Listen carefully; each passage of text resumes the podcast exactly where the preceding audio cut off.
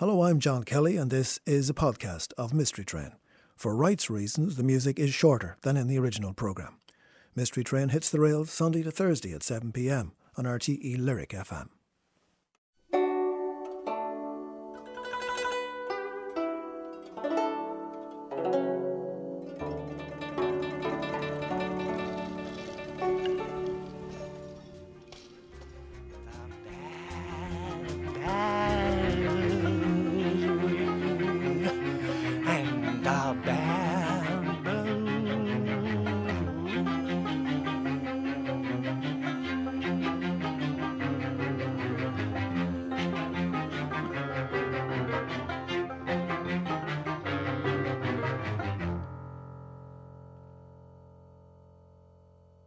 That's a song called uh, The Earlie King, and it comes from an album from uh, Baby Dee called uh, Safe Inside the Day. And I wanted to play that because my guest tonight uh, has written a book called The Earlie King and The Kid in Yellow. And uh, Danny Denton's going to be picking all the music tonight. Danny, great to have you here. Thanks for having me. I'm delighted to be on. It's actually been a while, Danny, since since the book came out, and we first mooted the idea of you coming on. So I'm, I'm glad we finally got it together to, so that you would uh, you would come in. But you live in Cork, of course, so it's it's it's, a, it's far away. It's far away, um, but I'm I'm Mystery Train is in my house at least three nights a week, I would say, because I'm cooking dinner to it. So for the last year and a half, I've been cooking the dinner to Mystery Train. Oh, that's good. I'll keep that. Thinking- I'll keep that in mind.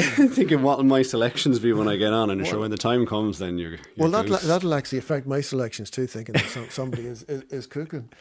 The- Now, I happen to play that song, The Earlie King, and your book is called The Earlie King and the Kid in Yellow. Is there any connection between the song and the book? There's a there is a com- uh, a connection. Um, it's a kind of a strange one. So, um, when I was kind of doing some of the reading for this book, that will kind of inform it. Like I was reading a bit, I was reading quite a bit of Goethe actually, or Goethe. I'm not sure how you pronounce it, but he has um, a poem, and it's called Der Erlkönig, which I think translates as the Elf King.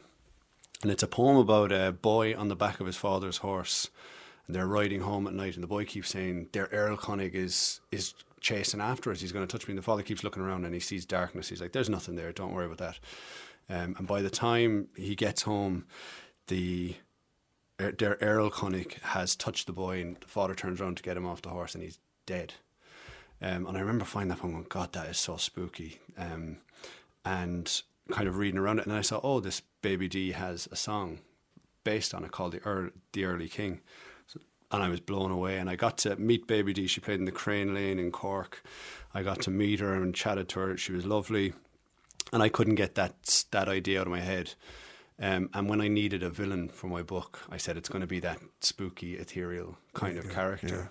Um, and I had to then I wrote wrote Baby Dee a letter to say, do you mind like there was no copyright issue because it's based on a poem, blah, blah, but do you mind like do you have any problem if I go ahead with this? And she wrote me this gorgeous letter back explaining how the poem was about her uh, father and like I think her she had um, a brother who choked at the breakfast table on a piece of bacon at some point and she was all it was all about that memory of kind of tragedy and thing and I was like oh wow and there were loads of things that actually chime with the book even though there was no real relation between the song and the book um, there were loads of chimes so it was just a really really lovely lovely thing she's retired now Really? she retired in December Didn't know Yeah. that. Didn't know that. So, Danny, we're going to talk about uh, your your life as a writer and your life in, in Passage West, really. Yeah. Always, always, always strikes me as a kind of a, a place in the far northern reaches of Canada or somewhere. But we, we'll come to that in a minute. Your first musical choice In my, is. in my first musical choice is a Passage West song. It's going to be um, You Got the Love, um, the source featuring Candi Staton. Um, and essentially, I wanted to pick a song from the early days, and it was between this and Ash, because my earliest engagement, probably with music in a very real way, was recording songs off Atlantic 252 Yeah. and you'd re- you'd hear them in the disco. So there'd be a, a disco down in the soccer club of a Friday evening or Now, whatever. what, what year are we talking about now? We're What not- years? going far-ish back, so we're probably talking between ninety. I was born nineteen eighty-three. We're talking ninety-five. Sorry, to- you were born when? No, eighty-three. eighty-three. Oh, man. you were born. But I feel old now, to be honest. Talking, you know, some of the younger people you meet around.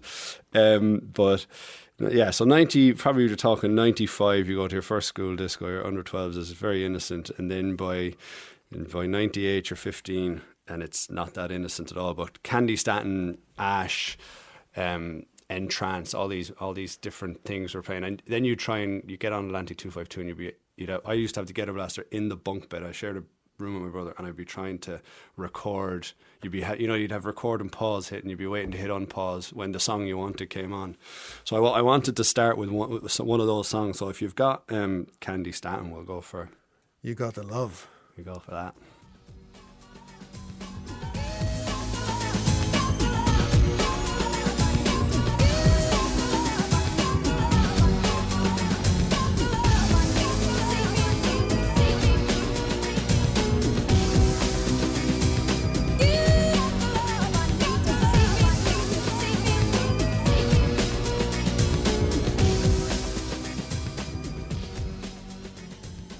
That's uh, Candi Staton there and the Now Voyager radio mix of uh, You Got the Love. The choice tonight, the first choice of my guest tonight, Danny Denton. Now, Danny, uh, you mentioned earlier Passage West. What sort of a place is Passage West? Because it, it does sound a bit like some kind of frontier in the Arctic somewhere. It it is a frontier of sorts, um, but it's more of a frontier maybe to to nicer nicer places like uh, Monkstown and Crosshaven and then West Cork. I I feel very happy to have grown up there, even though it's probably not the the the most gorgeous place or whatever. But as the Passage people, like it's interesting that you said frontier because Passage people. I grew up um, when I was about fifteen. I was pulling pints in the local pub where I was quite tall, so I was first collecting glasses, and then she was like, "Ah, you can just pull pints. You look old enough."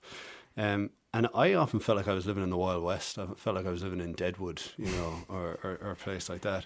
Um, because people, yeah, there's it's kind of a strange. I don't know what the affinity of is with westerns and country music and things like that, but Passage definitely had that vibe where there, there was, guy, you know, there was the hawk strolling around town, there was the crab, there were all these different kind of local characters, lads wearing cowboy hats, lads wearing kind of Vietnam fatigues and things. Wow. What- what Um, was it so it did have that kind of frontier aspect, but we that was all kind of a it was storyland to us. Like we Or were was it the sort of place where, you know, I'm thinking of, say, San Francisco or other places like that where maybe Dingle to an extent, you know, where people who've been moving just kind of end up there because there's nowhere else to go. They just, they, that becomes the end of the road in a sense. So San Francisco's full of people like that who have literally drifted across America and they end up in San Francisco. Well, Passage now, actually, I should say. I haven't lived there for a long time. We've been moving around for, since I went to college, probably, but it is unrecognizable now because it's a suburb. And this is not, this is the kind of thing you're talking about, but in a way more mundane way. Basically, Cork City, six miles away, they started filling in the gaps with, with housing estates. So now we were the first. We were the first of probably 15 or 20, and it's now a suburb. Um, there's housing, I think, bar two, I can think of one a one mile stretch of road that doesn't have houses along it now for all the way into the city. So, and it is loads of people who come to work in Cork. People come from different places, and it's a real multicultural place now. And it's actually it's lovely, like you know, kind of. Um, my last year playing GAA with them or whatever, you're seeing all these young guys coming up completely wild surnames and stuff, which is just really, really nice. Um, but as to, yeah, I don't know what that does for the dynamic of the town. Do all these people come in and be part of the town, or do all these people use it as a station on their way into work? Let's have your next, uh, your next choice, Danny. So my next choice um, comes from the schoolroom second year in St. Peter's Community School. Fiona Calicoan hands me a tape um, of um, a, a, an album called The Bends. And I suddenly, what's this uh, strange thing? And I became obsessed with Radiohead. Then I picked um, Let Down from OK Computer. Um, I think it's the best album released in my lifetime. That's a big statement. Yeah, and I picked Let Down because I think But it's then you were born in 1983. it's true, yeah. That's why I always had on in my lifetime. this is not that lot. It's not that much of a selection. okay. Let down Radiohead.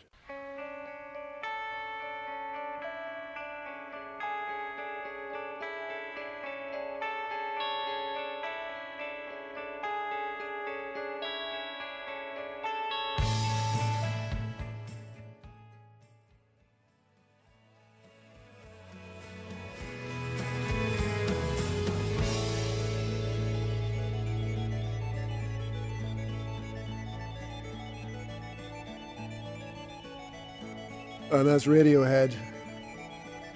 Let Down from OK Computer. The second choice from my guest tonight, the novelist Danny Denton. Danny, you mentioned surnames a moment ago. Your own surname, uh, uh, Denton. Uh, you know, as you know, if you wanted to impress the swanks in London with your publishing lunches, you could have called yourself Denton. Yeah. Denton, Danton, Dante. Denton's had a funny journey because so I'm, we're blow-ins to Passage. Um, I should mention. Um, my mother's from Waterford and my father is from uh, Clapham Junction in London, uh, and Denton comes from London. but when they looked into it, Denton actually comes from Monasterevin or somewhere. Really, does And it? originally it's Norman or something. Yeah. Yeah. So it actually was originally, even though I kind of I was called the English kid for ages. We moved over from England when I was five or six. Um, I was the English lad for ages, but uh, actually it's an Irish name. But So, uh, when you- of course, you would have had an English accent and everything at that age. You were an English kid. I so yeah yeah I I arrived with an English accent, and I I think I went into senior infants, and within a week I had an Irish accent. and was that week. uh, was that uh, acquired quickly, or was it just did it just does that just happen? It's I think. There could, you, we could have a deep philosophical conversation about Why this. not? This is the this is the place Because I think maybe, like I was um, t- interviewed Pat McCabe uh, recently and talked about mimicking. Like when you when you're writing, you start out as a mimic, Mm-hmm. and Pat McCabe is obviously he's an amazing mimic. Like in, in person, he's an amazing mimic, and maybe there's something in the the the writing spirit is that you you're, you're good at mimicry. Like I would find myself, I spent a summer in America, the usual J one crack, and having little American twangs to my voice very quickly. I lived in Galway for three years. I still have a bit of Galway. Like I don't have a passage accent exactly. I still have kind of a bit more of a rounded toward Cork towards Galway accent. But then down in Cork in the pub with my pals, I'm like, nah, nah, nah, nah, you know, like so. There's something of mimicry in it. Um, and so maybe that was the reason, or maybe it was just uh, desperation to fit in. But within a week, I was, I was Irish. I wasn't let forget that I came from England for quite some time. kind of like Derry Girls, really, isn't it? but maybe I haven't seen it yet. I haven't. I've got to catch up on Derry Girls actually. You should. I've, I've I've watched it twice now. Yeah, is it that Ah, good? Ah, it's hilarious. Yeah. Yeah, I've got. I've got to catch up. And I'm not big. We don't have a TV in our house, and we do watch shows on the laptop. Um, but it means we're very slow. Do you know what I mean? Well, that's the to- 1983 thing again. This could become just, this could become a theme. Um, so, um, what did your what did your folks do, by the way? My mum was a dental nurse. She now trains healthcare assistants, um, and my dad was a social worker in Mount St Joseph's, which is kind of a kids' home in Passage. And when you get to the age you are now, does does your connection with England does it does it feature at all? Does it does it register even? Eh, I have a I have a strong connection with England now, but more so because I went back. I went back and lived there, and I, I'll, we'll play a couple of songs maybe later on that kind of for, about that connection. But when I was growing up, I was adamant that I wanted to get away from like I wanted to get away from Englishness, being English. I was very anti-English all the time. Um, my I don't know if this is true. But I remember my mum saying to me once that my personality changed completely. So we grew up on a council estate uh, in Camberwell, in England, which then was like rough as anything. Um, and now is kind of full of budding artists, which is like you know the the way of things. Um, but we grew up in a council estate. I've I've very few memories, but the memories are of concrete, mortar, brick. Um, I have, I think I have a memory of the hurricane in 1987 because I remember slates flying around and crashing sounds and things. But as soon as we got to Ireland and I had my and I discovered feel and I probably we'd been on holidays and things, so I had a notion of what I was in for. I just my mum said I became way more sociable, way more um, outgoing and stuff like that. So I think growing up as a teenager, I just wanted to get away from any notion of Englishness. I was embarrassed by my English family and stuff like that. And funnily enough, I didn't think my dad, I don't know if this is a psychological block, I never thought my dad had an English accent. It was only when I was a teenager and they were like, your dad's like got a pure Cockney accent. I was like, no, he doesn't.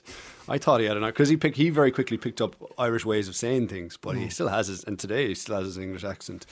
But um, yeah, it's very... Um, very strange. But yeah, the dad worked in the mountain passage, and that was a really nice way in because we used to hang around a lot with the kids there. There was a connection. We all went to the like Passage is a small enough place in terms of everyone went to the same primary school, and it was a small primary school and stuff like that. Um, and Mam, yeah, she had to give up work for a while to raise. It was four of us, and none of us were easy. So, yeah, and now she, yeah, now works as a healthcare assistant, and they're both brilliant at their jobs, which is really nice. Your next choice is uh, Damon Albarn. But tell me a little bit about this because uh, pe- people know from Blur. I'm I'm into him at the moment because of the the good, the bad, and the Queen. Oh, outfit, yeah, yeah, is, yeah. Is, and you know, talking about England and Englishness and so on, he's he's getting into that. Yeah, Uh, he big time. handles it. Oh man, he handles it well, and this is part of it. So I originally said I have to get a Blur song on there because I'm I was growing up and Blur versus Oasis Britpop was real, and it was a thing in the classroom. Who were you, Blur or Oasis? And just going into secondary school, I used to pretend I was Oasis. I did like Oasis, but I preferred Blur. I used to pretend I was Oasis to fit in with my gang.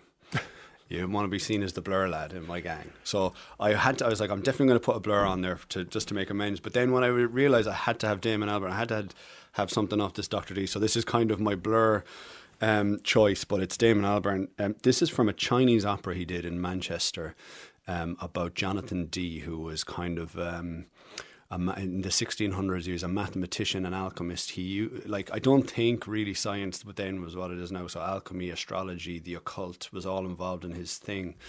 Um, and He, con- um, he conjured angels. he conjured angels. And uh, why did he that? conjure angels? To discover the source of creativity. It was this beautiful Faustian kind of dream. The reason I he know this is because his, his co co conspirator, his buddy, was a guy called Kelly.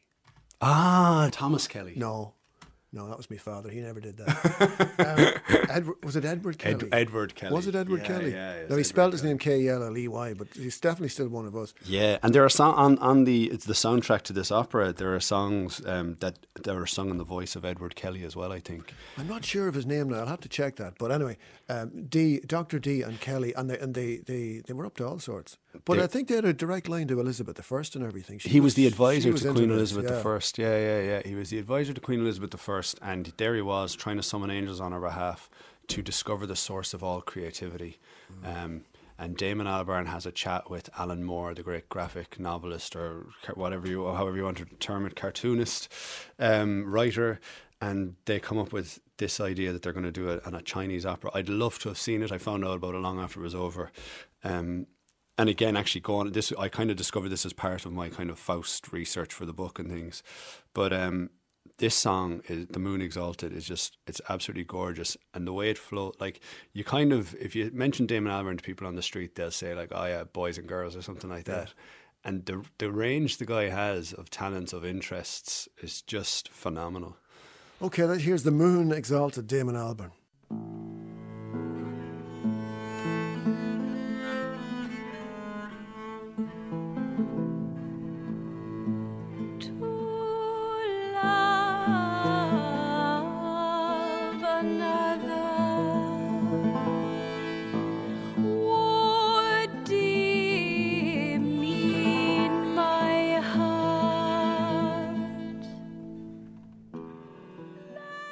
Music there from uh, Damon Albarn's uh, opera, um, Dr. Dee, uh, the opera soundtrack. The choice of Danny Denton is with me in studio tonight. He's an interesting character, Albarn, isn't he? I mean, as you say, you know, when you were a Blur fan back in the day, it, it all seemed kind of a bit kind of, you know, lads in the park kind of stuff. But a lot more to him. Absolutely, yeah, yeah. Now, when you were a, a, a young kid, much younger than you are now, um, do you remember the first time music kind of got a hold of you? Now, the reason I'm asking you this question is I know you're a music fanatic, and I know that for you to put together, you know, 14 or so tracks for tonight was tricky. And you started off with about 100 tracks. And Yeah, that. yeah. And so, so I know you've been paying attention to music for a long time. When you were young, uh, as a kid, maybe, you know, six or seven, whatever it was, you first got a grip, Yeah. got, a, got a notion about it. What, re- what, what was it? I rem- like the earliest thing that I remember is um, the Bangles' "Eternal Flame" being played in our house. That's a good repeat. start. And I was going to actually it was going to be one of my choices, but again, as we were saying, hundred down to fourteen is is difficult. So I, I kind of decided I'd have to try and theme it somehow. But the Bangles didn't make the cut. But that I remember just being absolutely in love with that song, not knowing who it was, and not knowing for years who it was. Like maybe when I was a teenager, that song came randomly on the radio and I said. I've just remembered my like my childhood. So that would have been. But the then like you're kind of you're in the mainstream when you're a kid, aren't you? So like the first tape I ever bought was New Kids on the Block, and then I was, and then it was listening to the compilations. Now ninety seven, now all those kind of things. Um, but I think where I where I actively became a participant is probably Atlantic two five two, and and trying to record songs off the radio. And then the next step from recording songs off the radio is making mixtapes, and that's the, my first experience probably of joy in music is the idea of sharing it with someone else. Do you know what I mean? Uh, someone you fancy early in, you know, when you're 12. You know, one of the joys of, of art in general um, is putting together things and sharing them with people, right? Um, it's been one of the joys of editing this Stinging Fly um, this this past while is The Stinging Fly is a very well known literary journal which comes out, what, many times a year? comes out twice, a year now. and, and you have recently, quite recently, become the editor of. of Yeah, yeah, yeah. And it's like it was very daunting at the start, but that fundamental joy again of it's like essentially like making a mixtape, but it's for the world. Like I mean, you you do a mystery train, you know, most nights of the week. You're putting together this beautiful mixtape, and people can engage in it, and that is like probably one of the fundamental joys. Of, if, other than making art yourself, that's one of the fundamental joys, and I did. I loved it. I make, making with my pals. I remember Neve McNamara coming up and giving me a tape, and I had Foo Fighters on it. I never heard of the Foo Fighters before. Things, you know, like it's just it's marvelous. Um, but then becomes very stressful when you're asked on mystery training. You've, they say you've got this many songs. You're like, oh boy. Um, And what was the what was the first music then that you know really kind of captured you? You know the way people Yeah. discover it could be Bowie, it could be Bob Dylan, it could, whatever it is. No, I think it's Radiohead. I think I, I, I got handed that tape um, by Fionn, and I remember like queuing outside um, HM. Was it HMV? It wasn't Virgin. Virgin arrived late, late, much later. It must have been HMV or Golden Golden Discs. I remember queuing outside Golden Discs, Merchants Quay in Cork, waiting for this album to come out. So I think it's it probably you are like music is a is um it's what would you call like a social badge as well when you're in school. So you've got your Blur versus Oasis type thing, um, and then when you're queuing for CDs, I think that's when I'm actively engaged. And the beau- the beauty of things then is when you got the CD, you paid like two weeks pocket money for it or whatever it might have been. You're going to force yourself to listen to it over and over again. And one of my, if I have a bit of grief now about music, one of the things is I probably don't give things half the attention. If something doesn't grab you in the first listen, there's just something else on Spotify or there's something else someone's tweeted about or whatever. But then the older you get, you see, the less opportunity you do get to to lie in your bedroom listening to a record. I mean, that doesn't, you know, as you grow up, that's not really Have you like quite thi- so feasible. This I haven't actually vocalized this yet, but have you have you ever experienced a nostalgia for boredom? Yes. I've I, I've noticed lately I get really nostalgic if I'm happen to be somewhere where I don't have headphones in and no one's talking to me and say I just see a length of a strip of pavement or something. I'll get suddenly really nostalgic for just sitting on the pavement outside the gaff trying to figure out what am I going to do. All my pals are having their dinner or whatever it might be. No no one's around. What am I going to do? Yeah. And No, I, I- I, if, I miss it. You know. Well, you need to you need to somehow try and create that kind of space for yourself, but it's not always possible. It just well, it's rarely possible now. No, I yeah, think, you yeah. know. Getting off the spending less time on the internet for me would be a start because I'm on it too much. Well, ideally, I must admit, I would get off everything. Yeah, yeah I would yeah. withdraw from the whole shooting gallery. Yeah, But then, the minute you do that, you realise that sort of your life stops. yeah, yeah. You don't way. exist anymore. You You, become a exist, ghost. You become a, a social ghost. Um, but it'd be interesting to see if it does happen. Like you know, movements go- back and forth, up and down. It'd be interesting to see if people do start just going, ah, enough is enough. Well, I mean, I, I use Twitter a lot because, of, well, not so much recently, but I do use it for work purposes, you know, just to Mm, let people know that your show is on and stuff like that. But I don't think Twitter is your friend. I don't think it's uh, at the start. I absolutely loved it, Yeah. um, but yeah, I just think it's too much. It's just too much. It's overwhelming. You know. And do you think do you think Twitter is having an effect, and social media in general, but I'm thinking Twitter in particular because it's the one I know best, Mm. has an effect on on the creative life of a place? Because a lot of people who are creative, uh, musicians and writers and so on, feel obliged to be on social media. Uh, whereas, you know, you can be damn sure Seamus Heaney was never on it. Yeah, yeah. Would Heaney would Heaney No. have been on it if it was No. contemporary to No, him? Probably he- not. No, and there are people like he'd have been, Kevin he'd Barry. Been, he'd have been in his not on it. office writing poems. Yeah, yeah. And yeah. and Kevin Barry's not on Twitter. It's, you know? but it's also it's not. See, I'm I'm we're having this conversation now, and I've been saying for the last couple of weeks I I am actually think I'm I'm going to get off, and actually saying it on the radio actually means it probably will happen, which is great. Um, but all these things start from a good place. Like Twitter, there was a time for me in my life when Twitter was great because I was discovering all these things. So like a new Maria Somerville record comes out, a brand new person I never it would have taken months for me to hear of her except Twitter. So that's a really cool thing. But when you just get overexposed and Twitter breeds massive anxiety, um, it's it becomes too much. In terms of what it does for a creative place, I can see the good in it in that everyone hears about things much quicker, Yeah. right? Yep. So you hear about books that you wouldn't have heard about. Word of mouth is like instant and rapid. But then when you get too much of it, which I think everyone probably has now, it erodes the actual word of mouth, the lovely feeling of word of mouth, where mm. someone says, puts a book into your hand and says, "Have a read of this," rather than you just going, I'm, "I've got 15 books that I've been recommended while I ate my cereal this morning." Do And know when you I mean? talk about anxiety as well, I mean, and everybody presenting their best self. If you're a, if you were a young musician, or you were a young novelist, and you look at Twitter, you would think everybody is hugely successful. yeah, You know, and, yeah, and meanwhile you can't finish the sentence or you're struggling with paragraph one, you know. Yeah, And yeah. I'm pleased to announce the publication of my next 17 novels after a 12 way auction. You know, this, you, you, you would you would actually think you would think there was nothing to it. and you spent the morning trying to finish one paragraph. Yeah, yeah, in, in the full knowledge that nobody, well, in the full expectation that nobody will ever publish it or even see it. Uh, absolutely, yeah. That's got, that's got to be damaging, you know, if you start to think the other thing is normal. I think what, what it does probably is it adds to the discipline. So, like, I would be very disciplined in terms of I get up in the morning and I write for X amount of hours, and there's no going on Twitter. Yeah. There's no going on the Guardian website. There's no checking the GAA scores, any, any of that until the writing's done. Um, but that's not that's a habit, and habits are difficult at the start. So, like, that wasn't always that way, and it's not easy that it's that way. I could you could easily slip out of it because um, I don't know, something you you you were on the radio last night and you want to see on Twitter if people have mentioned it or if you've got a new follower or you know, Yeah. it's It's Yeah. not your friend. it's not ultimately your friend. There's definite benefit in it, but it's not your friend anymore. Your next choice is My Bloody Valentine.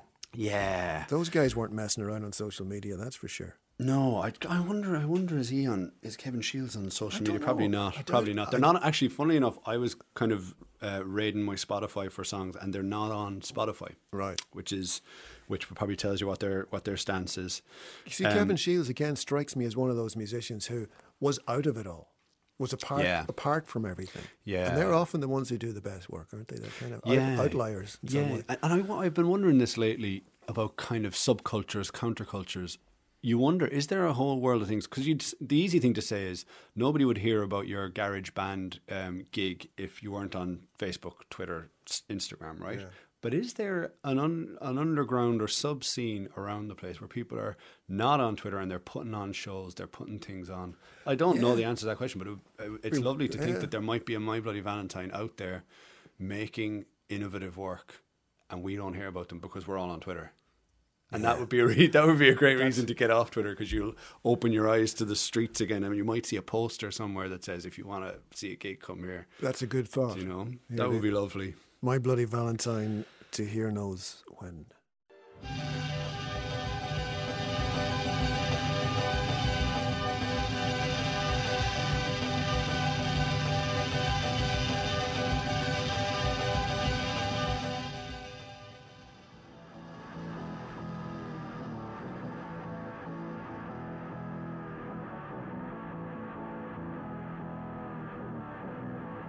My Bloody Valentine to hear knows when from Loveless, the choice of Danny Denton, who's with me in studio tonight. Danny, we'll have one more musical choice before we take a, a quick break. Um, I noticed the name Jennifer Walshe down here. Now, I've come across Jennifer Walshe and her music a few times in the past. Where did you first find Jennifer Walshe? Because she's another one who, you know, you could grow up listening to pop music or trad music or country music. You never, ever in a million years come across Jennifer Walshe. Yeah, um, I first came across Jennifer Walshe. Actually, it's only recently enough that I've realised who Jennifer Walshe is and that she has all this this massive body of work. But a pal of mine who's a music journalist in London said, if you're interested in, we were talking about avant-garde, subculture kind of stuff. So if you're interested in the avant-garde, he said, go on this website, aisteach.org. um, A-I-S-T-E-A-C-H dot org. And I was like, oh, what's this? And it's, a, it's like a compendium of all this avant-garde Irish music. And there are all these strange stories about Dadaists, um, satanic rituals, and kind of soundtracks to satanic rituals that people were making. I was like, my God, this is a, a whole section of I never would have thought existed. I thought that all that kind of subculture stuff happened in Liverpool and Manhattan and wherever else, Brooklyn and all these places. Um, and then you click on the disclaimer for the website and you find out that it's all fiction. It's all made up. But the music is actually, you can listen to the music. It's real music, but all the stories are fictional. All the artists are fictional. And it's the brainchild of Jennifer Walshe. So I said, okay, this is really cool. I, I'm initially upset because I'm like, oh, I've just had five amazing artists um, who record, you know, the sounds of themselves shaving over kung fu uh, things, samples, um, and then you realize, yeah, oh, it's all one person. But then, of course, you get to discover the person behind it, and she, she's making this incredible work of kind of disruption and dissonance. Um, and so, and I'm only now understanding how much there is, which is great. Because And do you do you respond to artists like that because you know you're a novelist and you're under uh, you know a certain amount of pressure if you choose to accept it to produce work that people will, people will buy. You know that that will that will sell that will work in a marketplace. Uh, you could do the equivalent using words, but I mean nobody's ever going to see it because no one will publish it. So what do you Yeah. you know we get an artist like Jennifer Walshe who does her absolutely does her own thing and she's highly highly regarded in the circles in which she is known, but Mm, and- she's and- never ever going to be number one in the charts. No, no, and I wonder you you wonder would people choose to be like my my deal. I think when you have a book come out, you really want it to do well, and you really want everyone to be talking about it, and you really want it to sell well, and you might want to do that because maybe you want to be famous, you want everyone to know you, or you might want to do it because you want to earn enough money to do another book, To do another or one. to buy a house, or whatever. Um, as opposed to a swimming pool and a helicopter. or, or a swimming pool and a helicopter. You know, if you're if you're if you're doing that well, right? Uh, if you're Max Porter, maybe. but like, so I think I you can get easily confused, or you can want both. And I've realized in the publication of one book, I want enough money to do the next thing. I have no interest anymore. I did want to be well known. I did want to be well reviewed, and I did want to be. Everyone wants to be liked, of course. But now I realize I want to go. I, I want to go down the Jennifer Walshe because you need to decide. You're, if you're lucky enough to have one book published, if you're going to have a second book published, you need to decide who are you. Are you the, are you the guy who only writes dystopian fiction? Uh, are you the guy who writes thrillers? Are you the guy who writes comedies? Or are you the weirdo and you never know what they're going to write next? Or are you the person who is experimental, that kind of a tag like that? So I think like you do have to make a choice, and the riskier choice is to do your own thing. Um, and I think Jennifer, it strikes me that Jennifer Walshe does her own thing, but it also strikes me she clearly can make a living out of it, and she's doing well. So that's like probably the perfect. Thing. That's the perfect solution. That you're so good at doing your own thing that people listen anyway. And there are people like it's amazing work. You know what I mean? If you can sit down and it's probably not going to be on two FM like uh, anytime soon, as you say. She's not going to Me win. a- neither. she's not going to win probably a Grammy for it or anything like that. But it's phenomenal, weird, interesting, and true art. You know what I mean? So And you, what are we playing here, in Manhattan? I think we're playing Manhattan. Yeah, it was kind of hard to choose because a lot of the pieces are, are long. They usually have very interesting investigations using samples of interviews or voices. Um, Manhattan, I think, kind of encapsulates her style um, the best. Okay.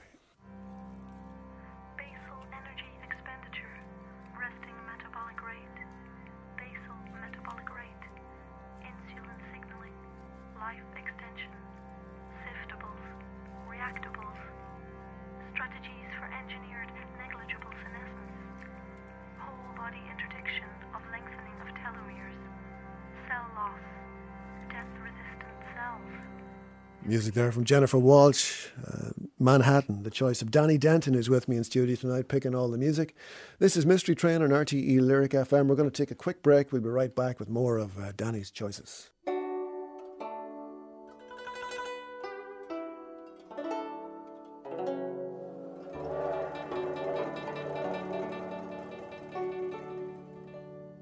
This is Mystery Train on RTE Lyric FM, the Sunday night special where we get someone to pick the music. And tonight it's the novelist Danny Denton who's picking all the tunes. Danny, when did the writing start for you, do you think? The writing started probably. I think everyone writes at a very young age. So, like writing stories about magic rings in the garden and leprechauns and things early on, and then. Um, Now, how early was that? I primary school. I remember. I actually I have specific memories of writing Roald Dahl kind of rip off poems in the back of my hardcover notebook. Right. Uh, in fourth class, probably, and there were kind of songs about um, evil dentists and crocodiles and things like that. Um, If I was your agent, I'd try and get those published. Good they're to me. probably a bit too Roald Dahl now. Evil dentists and Um, crocodiles. Yeah, universal themes, universal themes of literature, of obviously. Um, and then teenage years, I didn't. I, I kind of was mad into writing things, but at teenage years, I didn't show a bit of interest in it. I was too busy uh, playing GAA, trying to um, impress girls, and you know, trying to be cool music wise and things like that. And then I think when I was 17, 18, I started again. I always had that thing, um, and I was talking about this at an event recently, and I bet you had it too at school uh, as a writer. You were hoping your essay might get, you'd write an essay for class and you're hoping that the teacher might say, read it out because it was good. And that was like the first time I probably felt like really, really cool and valid, like I'd done something cool. And the teacher said, We're going to ask Danny to read his short story because his homework was so good or whatever. Oh, that's the last thing I'd have wanted because you'd, have been, you'd have been torn limb from limb by your comments Well, yeah, there was that too, but there was Who do you think you are? pride. Writing, writing, are you? maybe a secret pride. But then I took a year out. I didn't know what I wanted to do um, when I did my leaving cert, so I took a year off and I went off to China. I got like a one week TEFL course, and I went off to China as an eighteen year old, As and, you do. and taught English for a year. And it was there that And was I that, started that to write. was, was that kind of a sudden? It just just sort of happened, or what? Had you planned on China? What? No, I, I had planned on Japan. I'm obsessed with Japan. Um, but Japanese um, Geog- your Japanese geography authorities great, uh, are far more mature in their hiring policies. Uh, you need to do like have a degree and a TEFL course. I did a one week TEFL course on the North Mall in Cork City as an 18 year old. I turned up for one week, passed the test, and went and got a job in the middle of China, in the middle of nowhere in China, um, in this uh, like I'm actually a massive teaching university, like a Mary I in the middle of nowhere. Um, and I, I and it was there. I said I would keep a journal, and I started reading a lot because no one spoke. There were seven foreign teachers in this university, and they were the only like native English speakers or whatever. Um, so I was reading an awful lot, and then I said, "Oh yeah," I kind of rediscovered that thing that I was probably doing when I was reading the Twits, and then trying to write a poem afterwards. I was like, I was reading, say, for example, Hemingway, reading Hemingway, and then my journal would take on this Hemingway-esque tone, even though I was like sitting on my own, drinking green tea rather than like you know, drinking you know brandy in the Ritz or whatever. But uh, I started seriously, and then by the time I was halfway through that year, I knew I was going to go back to UCC. I wanted to do English and philosophy, and I was going to take a stab at trying to become a writer. There was no creative writing BA at that time or anything like that. Um, and then I did an MA in writing in Galway, and then Bob's your uncle. I'm writing every Well, day there's, since then. there's two things I want to ask you about that. You, you mentioned boredom earlier, and you had a nostalgia for boredom. Mm. Were, were you bored in China? I don't know if I was bored. I probably spent a lot of time on my own, but I was doing something that was very difficult to me, which was I was teaching for the first time, um, and so I was my time was I spent a lot of time planning stuff, a lot of time reading, um, a lot of time uh, towards the end actually, a lot of time missing home. I probably don't admit that enough, but I missed home an awful lot towards the end. And you were in the you were in the middle. I mean, I was in Beijing once, which was a you know sort of blow your mind in lots of ways. But you were in, you were in the middle of nowhere. Were I was you? in the middle of nowhere. I was Probably two not hours. I was in a place so. called Huanggang, which was two hours from Wuhan, which is like the Athlone of China. So like I was just, I was essentially in Kinnegad or something. You know what I mean? Um, and it took it took two and a half hours to get, say, to the nearest um, city. So the nearest McDonald's was two and a half hours away. Yeah, so there's no forbidden city or fancy food No, or any of what, that. what, what I would say is, and it, going, going back to that boredom question, I didn't get bored either because I had this beautiful timetable where I taught Monday afternoon till Thursday afternoon, which meant Thursday afternoon after class, I got on a train and I went traveling. Like, and I earned ah, enough decent. I wasn't rich over there, but I earned enough to travel. So you had a whole weekend- long weekend, every, every Thursday I weekend. was gone, Yeah. And I come back. Make sure I just come back because they, they're brilliant with sleeper trains over there. So I'd come back Monday morning, um, having been in Beijing, having been in Shanghai, Chengdu, all these wonderful, weird and wonderful places. Um, so I did do a lot of traveling, and again, loads of reading, loads of sitting on trains. So, and the other thing is this: you mentioned, you know, uh, MAs and writing and all the rest of it. Yeah. Um, would you put a lot of stock in that, becoming a writer via learning how to be one, if you know what I mean? I wouldn't. I wouldn't. Yeah. It was brilliant for me. You what you, what it's like. What it's like is like cutting a massive corner. Like five years of learning hard lessons. You learn them in one year. And the best thing about it is it's a year to be a full time writer. So I spent a year where I, you, the, you have classes, but like you might have ten hours a week of classes. And you've, I was working part time because I paid for it myself. So I was trying to pay off. I got a loan or whatever. I was trying to pay it off. So I was working, but every morning you get like, and that's where my routine started. I still have the routine to today. Like you know, get up at half seven or half six, whatever the whatever is required based on your work timetable, and you write for a few hours, and then you head off and you do your day. And you might come back and edit in the evening or whatever. Um, but that started then, and I had a year to be more or less a full time writer, which was brilliant. And you're surrounded by um, like-minded individuals, which is also brilliant because you think you've you're you think you're well read because you've read um, two Hemingway books, an F. Scott Fitzgerald book, and The Bell Jar, right? Mm. And then someone rocks up and goes, "But have you not heard of like Burroughs and all these lads, mm. like, or have you not heard of the Russians?" Or and all of a sudden it's this amazing going back to that thing of sharing art, this amazing swap shop of ideas, and you kind of like one of my best friends till today would have been give, actually given us our next selection would have given me that and said, "Wait till you hear, wait till you hear this. Now you're going to love this." And having that kind of environment plus writing full time plus having a teacher. We had I had Mike McCormack teaching me fiction. I had Mikey O'Gorman and Mary O'Malley teaching me poetry which I was terrible at. But that's really really valuable.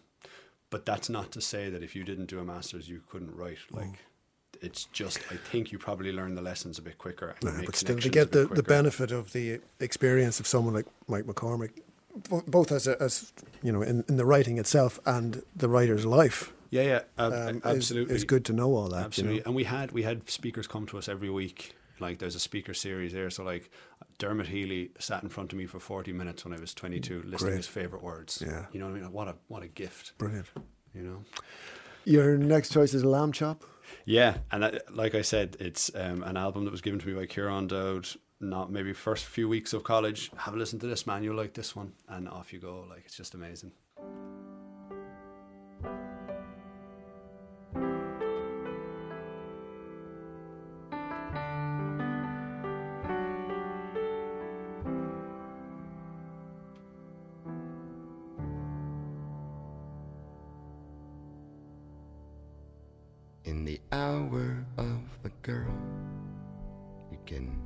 This danger witness.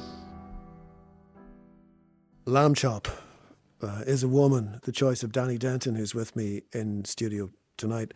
Danny, when you started reading for the first time, uh, outside of school, for instance, what were you drawn to? Mm, when I was uh, very young, it was um, the stock stuff, Roald Dahl, the Hardy Boys, all those kind of things. And then, um, and comics, loads of Beanos and Dandies. Um, and then coming out of secondary school, it was people like Stephen King. Uh, I was obsessed with Stephen King for a long time. Not the horror so much as the, he has a, a big fantasy series called The Dark Tower. That was a, a big one for me. Um, and then decide I'm, if I, I decide I want to try and write things, I should read more things. And I start reading Hemingway, and I I start reading um, F. Scott Fitzgerald. I didn't read that much Irish stuff early on. Bar maybe The Butcher Boy was massive because you know like everyone loves The Butcher Boy, and rightly so. Um, and I wasn't reading so much other Irish stuff. I was terrified of Joyce or any, or anything like that.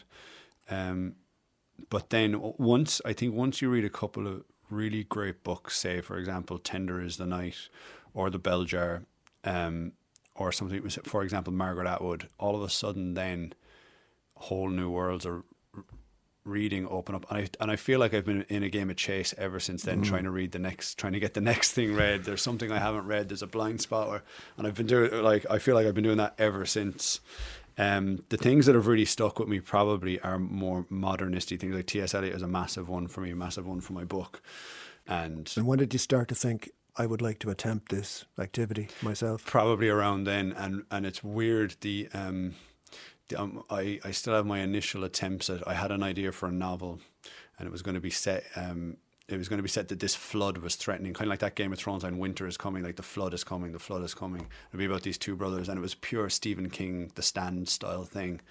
Um, so even while I was I was doing my essays on T.S. Eliot and Nietzsche and things like that, I was still trying to kind of write Stephen King stuff, and then that modernist stuff started to leak into the Stephen King stuff. And then I discovered Dermot Healy, and I wanted to be Dermot Healy for two or three years. So I was trying to write in a kind of more. So it's not fair to say Dermot Healy is social realist. He's an utter modernist, actually, but in a in a way that we can probably recognise a lot easier than reading The Wasteland or something like that. Um, and Dermot uh, Dermot Healy was the person we talked. You mentioned earlier about mimicking different people and stuff. Dermot Healy was the writer I think I wanted to be. Um, and then I managed to kind of shake off that influence enough to be myself eventually, and that's kind of where the, this book, The Earlie King, came from. Um, but I think it's probably yeah th- those kind of amalgams and mishmashes of things, layerings of influence that kind of some some things wash off, you know, like stains or something. Some things wash out and they don't come back, and then some things stay. Like I'm sure I, I have a, a I have a love of of storytelling and narrative, and that is Stephen King, and that is probably just being told stories by my granddad and things as well. But like Stephen King's not gone, and I don't, you know, I haven't. I, I'm not now a snob because I like the modernists. I don't like Stephen King anymore. That it's all Well, I'll there, you, and if you can combine Stephen King and, and T.S. Eliot, then you've got a, a formula. That's- Maybe, yeah, yeah, or a- yeah. A magic formula, perhaps. Your next musical choice is Speaking of mishmashes, it's Burial. Um, Burial uh, is from South London. Was anonymous for a long time. I don't think he is anymore. And when I moved to London, I moved to London later as an adult, uh, around 2010. and this is where I felt, felt a connection and listened to this kind of music because I don't know what it stirred in me, but these kind of little two-step jungle garage kind of little influences and the, the sampling, it was kind of like, oh, this is this is the kind of book I like in in, in sound.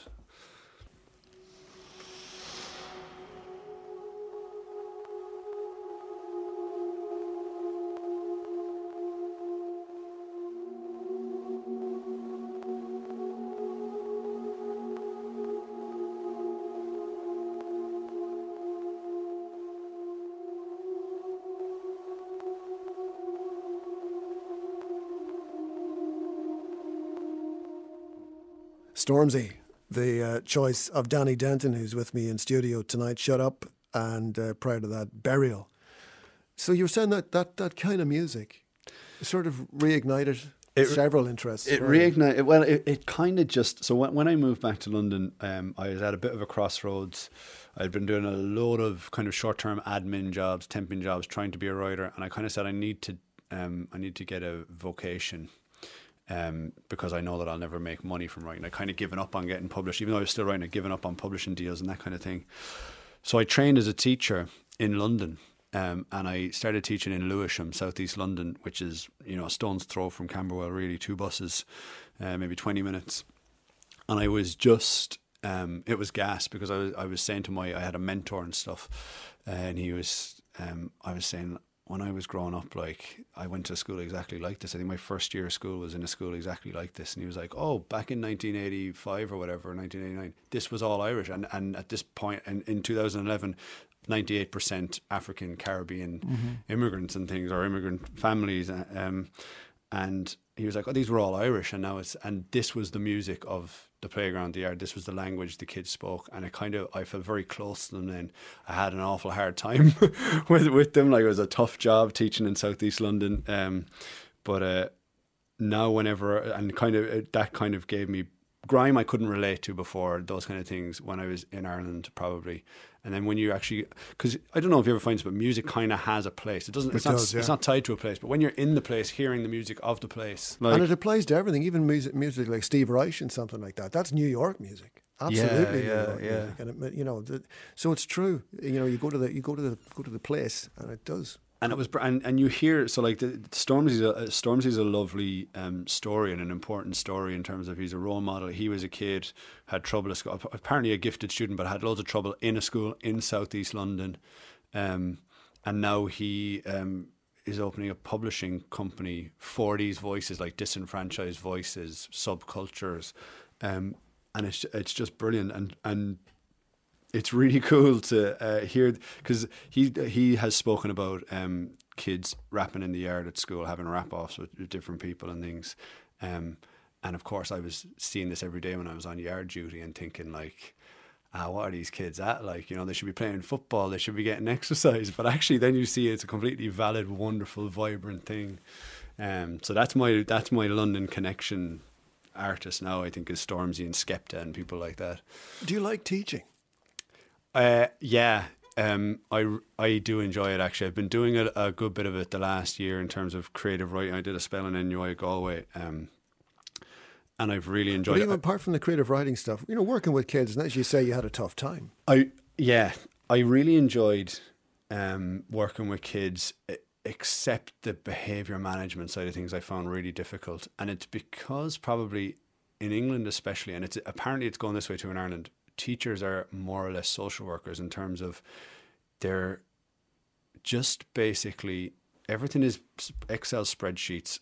Everything is about progress. Nothing is about actually teaching kids to be better at English. Nothing is about teaching kids to be better people or anything like that. So, man, your so heart, it's a really, really um, grim environment to work in. But the teenagers, I think, are just so cool. Like they're so full of life. They're so full of beans. They're so um, dramatic.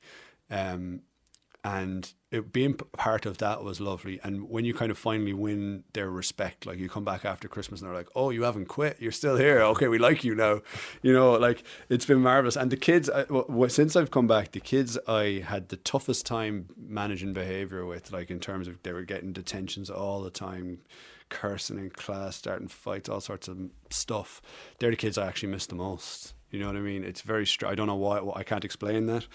Um, but uh, yeah, so I, I do miss it, but it's like really tough, and I have the hugest respect for teachers, and I don't know if I miss that kind of get everyone to you know line up in a straight line. Everyone has to wear their tie, and I don't know if I miss any of that, but I do miss teaching. Uh, one of my one of my happiest things was teaching kids William Blake, um, and then you get to kind of say like, oh, this guy used to see like angels at the end of his garden. Like he, this guy took drugs, right? And the kids are all like, oh, "I want to read this poem now," you know, like that. Like teaching kids that kind of stuff is an absolute joy. Your next choice. Um, we're not going to play all of this because it's 22 minutes long, much as I'd love to. Um, Godspeed You, Black Emperor. Yeah, this is kind of going back to the a couple of things. Uh, NUI Galway, I first heard "Godspeed You, Black Emperor," and and it blew blew my mind. And again, trying to think, kind of, kind of thinking of, I want to write something that matches this. And this is actually, I used to have a playlist writing the book, and this would be, would have been one of the albums on the playlist. Um, Lift your skinny fist like antennas to heaven. Uh, I'm not sure who recommended it to me first, but it has that kind of a darkness to it. It has a movement to it. It's kind of, or I think it, they call it post rock. It's kind of orchestral, but it's rocky, and it uses samples from different weird things. And it has, I think, the rhythm of a train. So I was always going to pick this one, because it kind of feels like a train setting off these first few minutes um, of this album. Godspeed You, Black Emperor.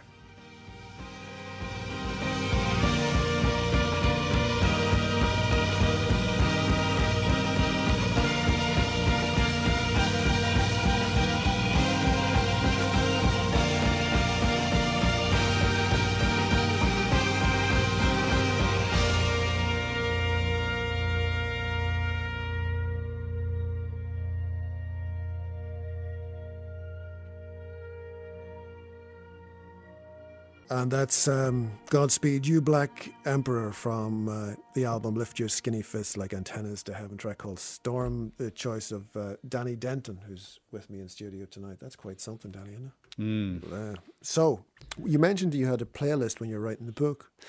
Um, Is that helpful? I know a lot of I know a lot of writers do that. Although some of them I kind of think it's just another angle because then they release the CD, you know, along along, with, along, along with the album. Uh, is it helpful? It was helpful for me to set a mood for myself and to I think you're always maybe looking when you're writing you're always maybe looking for permission in different ways. And maybe some some people don't need permission. And actually this uh, the book I'm writing now I'm not listening to really anything. I've no playlist for it or anything like that.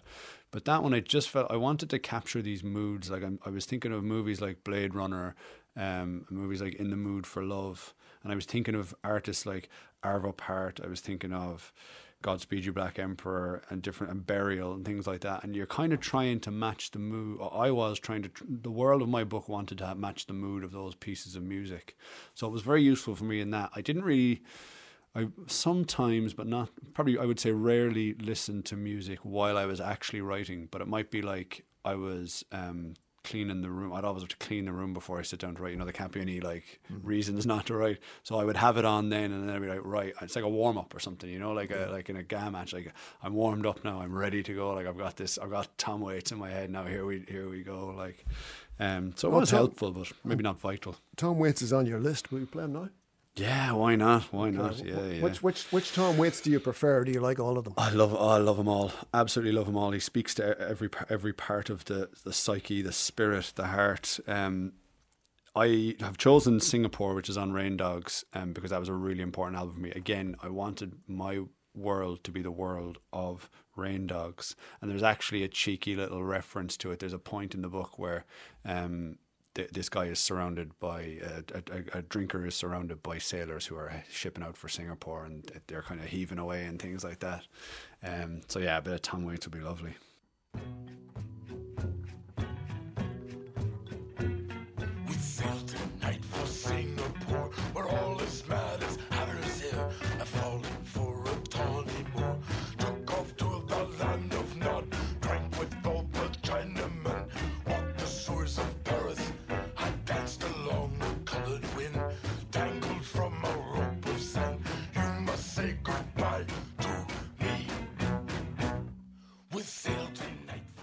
Tom Waits, Singapore. Danny Denton with me in studio tonight. He's picking all the music. That track from uh, from Rain Dogs. We have time for just a, a couple more, Danny. Um, what about Troublesome Book Two? How's that going? Um, going back to that thing. now you don't have to talk about it if you don't want it. Yeah, I can. T- I've I've I've I've figured out a way to talk about it without ruining ruining for myself. Yeah. Um, it's going okay. It was. I thought I had it done, so it's like I've been writing it for a year and a half now, and I finished a draft of it, and then I finished another draft of it, and then I finished another draft of it, and I said, "Yeah, this is it," and I shared it with someone.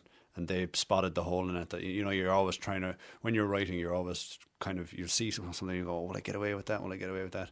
Um, and of course, they came back and said, "I, I wasn't sure about this," and I said, "Yeah, yeah, you're you're dead right. I'd been thinking that myself." And of course, then I, it was like Father Ted tapping the car with the hammer.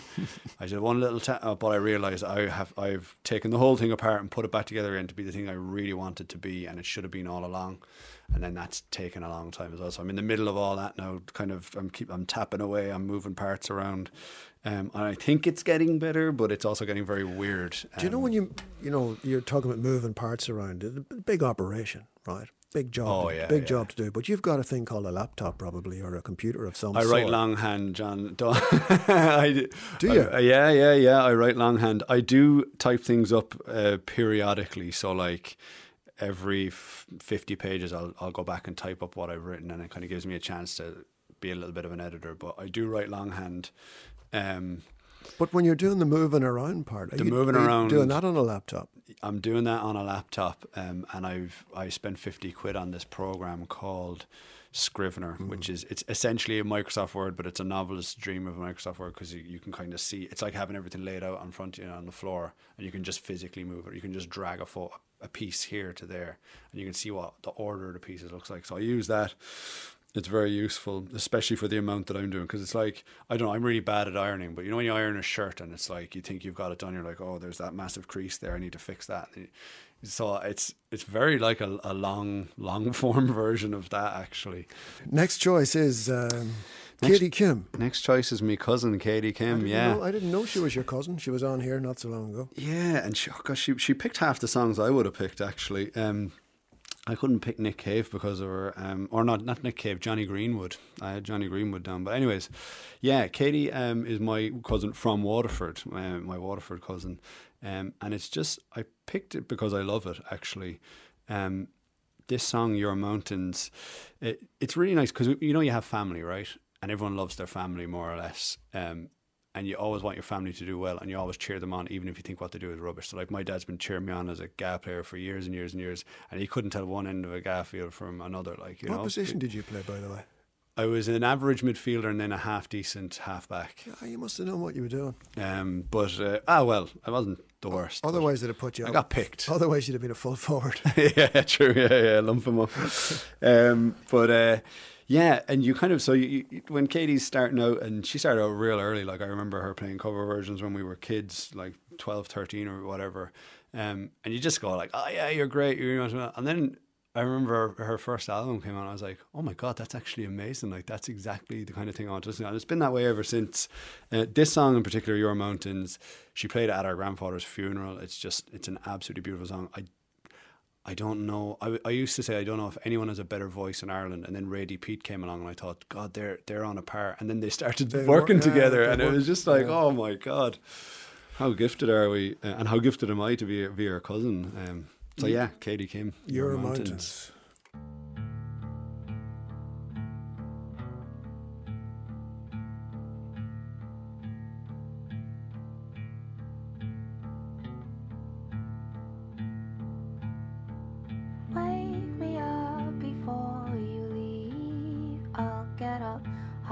harvest the morning. Shatter those bad dreams that keep you awake. Katie Kim there, and a song called Your Mountains, the choice of uh, Danny Denton. Danny, just before you go, you, you've touched on this already, and I'm sure there's people out there tonight listening who are writing, uh, would like to write, and so on. And you did touch on this already, but what, what is your, your, your working life like? You- You're, you're, you've learned to be disciplined about this, haven't you? Yeah, I've learned to be disciplined about it. Um, you have, you kind of have. It's like having three part-time jobs. Really, the last couple of years, anyway, for me, have been since I gave up full-time work. Um, you're a writer, and you, I write in the mornings, gen- nearly always. Um, I work Monday to Friday. I take the week. starting what time? Uh, at the moment, it's, it's I start at half seven and I go till about eleven ish. Well, you sit down at half seven. Yeah, yeah, yeah. So you get up at what time? Get up at seven. So I you, sit down. You I have breakfast. Get up at seven. Have a bowl of cereal. Pet the cats for a minute. Yeah. Off and off to work I go. And then what happens is, um, we we live in a tiny one bed place. I go downstairs. I, ro- I work at the kitchen table. When Rachel gets up and she's shipping out to work, I'll we'll swap places. I'll go up and I'll sit at the desk. Uh, in because we have one one room upstairs. The desk is right at the end of it, so I'll go and work at the desk then. Um, and then emails and submissions and all that kind of stuff come after that. Come after that. And this is Um, your work to do with uh, Stinging Fly and all the rest of it? Or? Well, yeah, but my own like I might have work on submissions somewhere, be sending out short stories and things like that, or um, things like that. And then the sting, and then in terms of then the part time jobs, I was doing quite a bit of teaching last year, and and teaching at the start of this year in NUIG, um, and then I took over the, get as a guest editor of the Stinging Fly at the start of this year. And then that becomes another kind of part time job. And then for that, I was reading in the afternoons. Like I read a lot for that. Got a lot of submissions. Really, really, really joyful period actually just to read loads and loads and loads of unpublished work, which is brilliant. Um, Is, is it is it really when you want to do your own work? Uh, do you know what I mean? You have, you have to set your own work to one side to do this. You know. Yeah, but you know the truth of the matter is, I wonder could I if I if, if I was on a salary of you know half a million quid a year and I didn't have to do anything else, would I write from half seven in the morning till five in the evening with a, an hour for lunch? I probably wouldn't. I don't think I, I. I think it takes too. Writing is a pretty psychologically or psychically demanding thing to do. So I don't think I could do it for, for probably more than four hours or, um, a day. Now it would be nice. Obviously, you can go for a run. You can you can do other things, but um, I do like having. I, I am enjoying having other things like make like so making art is what I think I do in the mornings, um, and then putting art together and sharing art and helping other people make art is what I currently do for the Stinging Fly in the afternoons, and that's actually a joy of its Yeah, own. yeah. And it's a different type of pressure, and it's a different type of thing, like reading work and saying, "I think you could improve this here and there," and then putting it all together and saying, "This is a." Again, going back to that mixtape feeling, here's a document we made for the world. Now, you cool stuff. mentioned there uh, your partner Rachel going to work, right? Mm. Now Richard Ford always says when he's asked, you know, how to be a writer, he says you need to marry my wife, but you're going to have to go through me to get to it. He always says that because throughout his writing career, she has worked. Yeah. She she she has worked and enabled him to sit at home for a long time, trying to become the Richard Ford that he is now.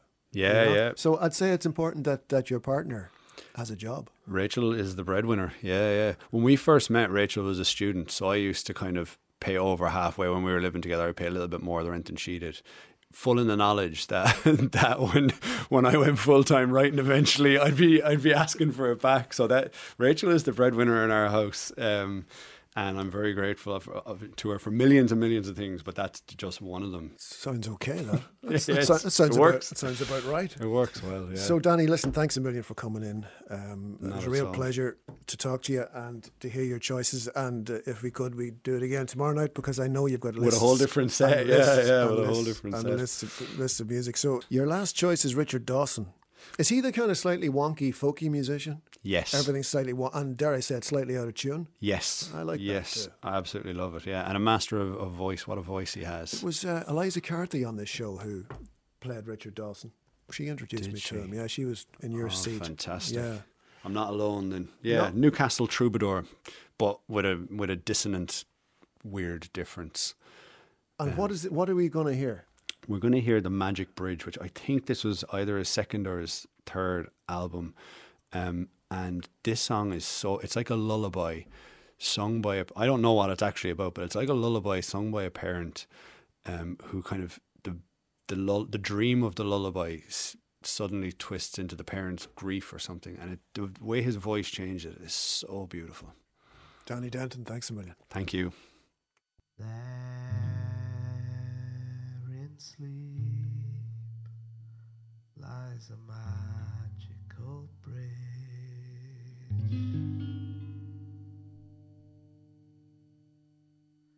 Hidden in a grove of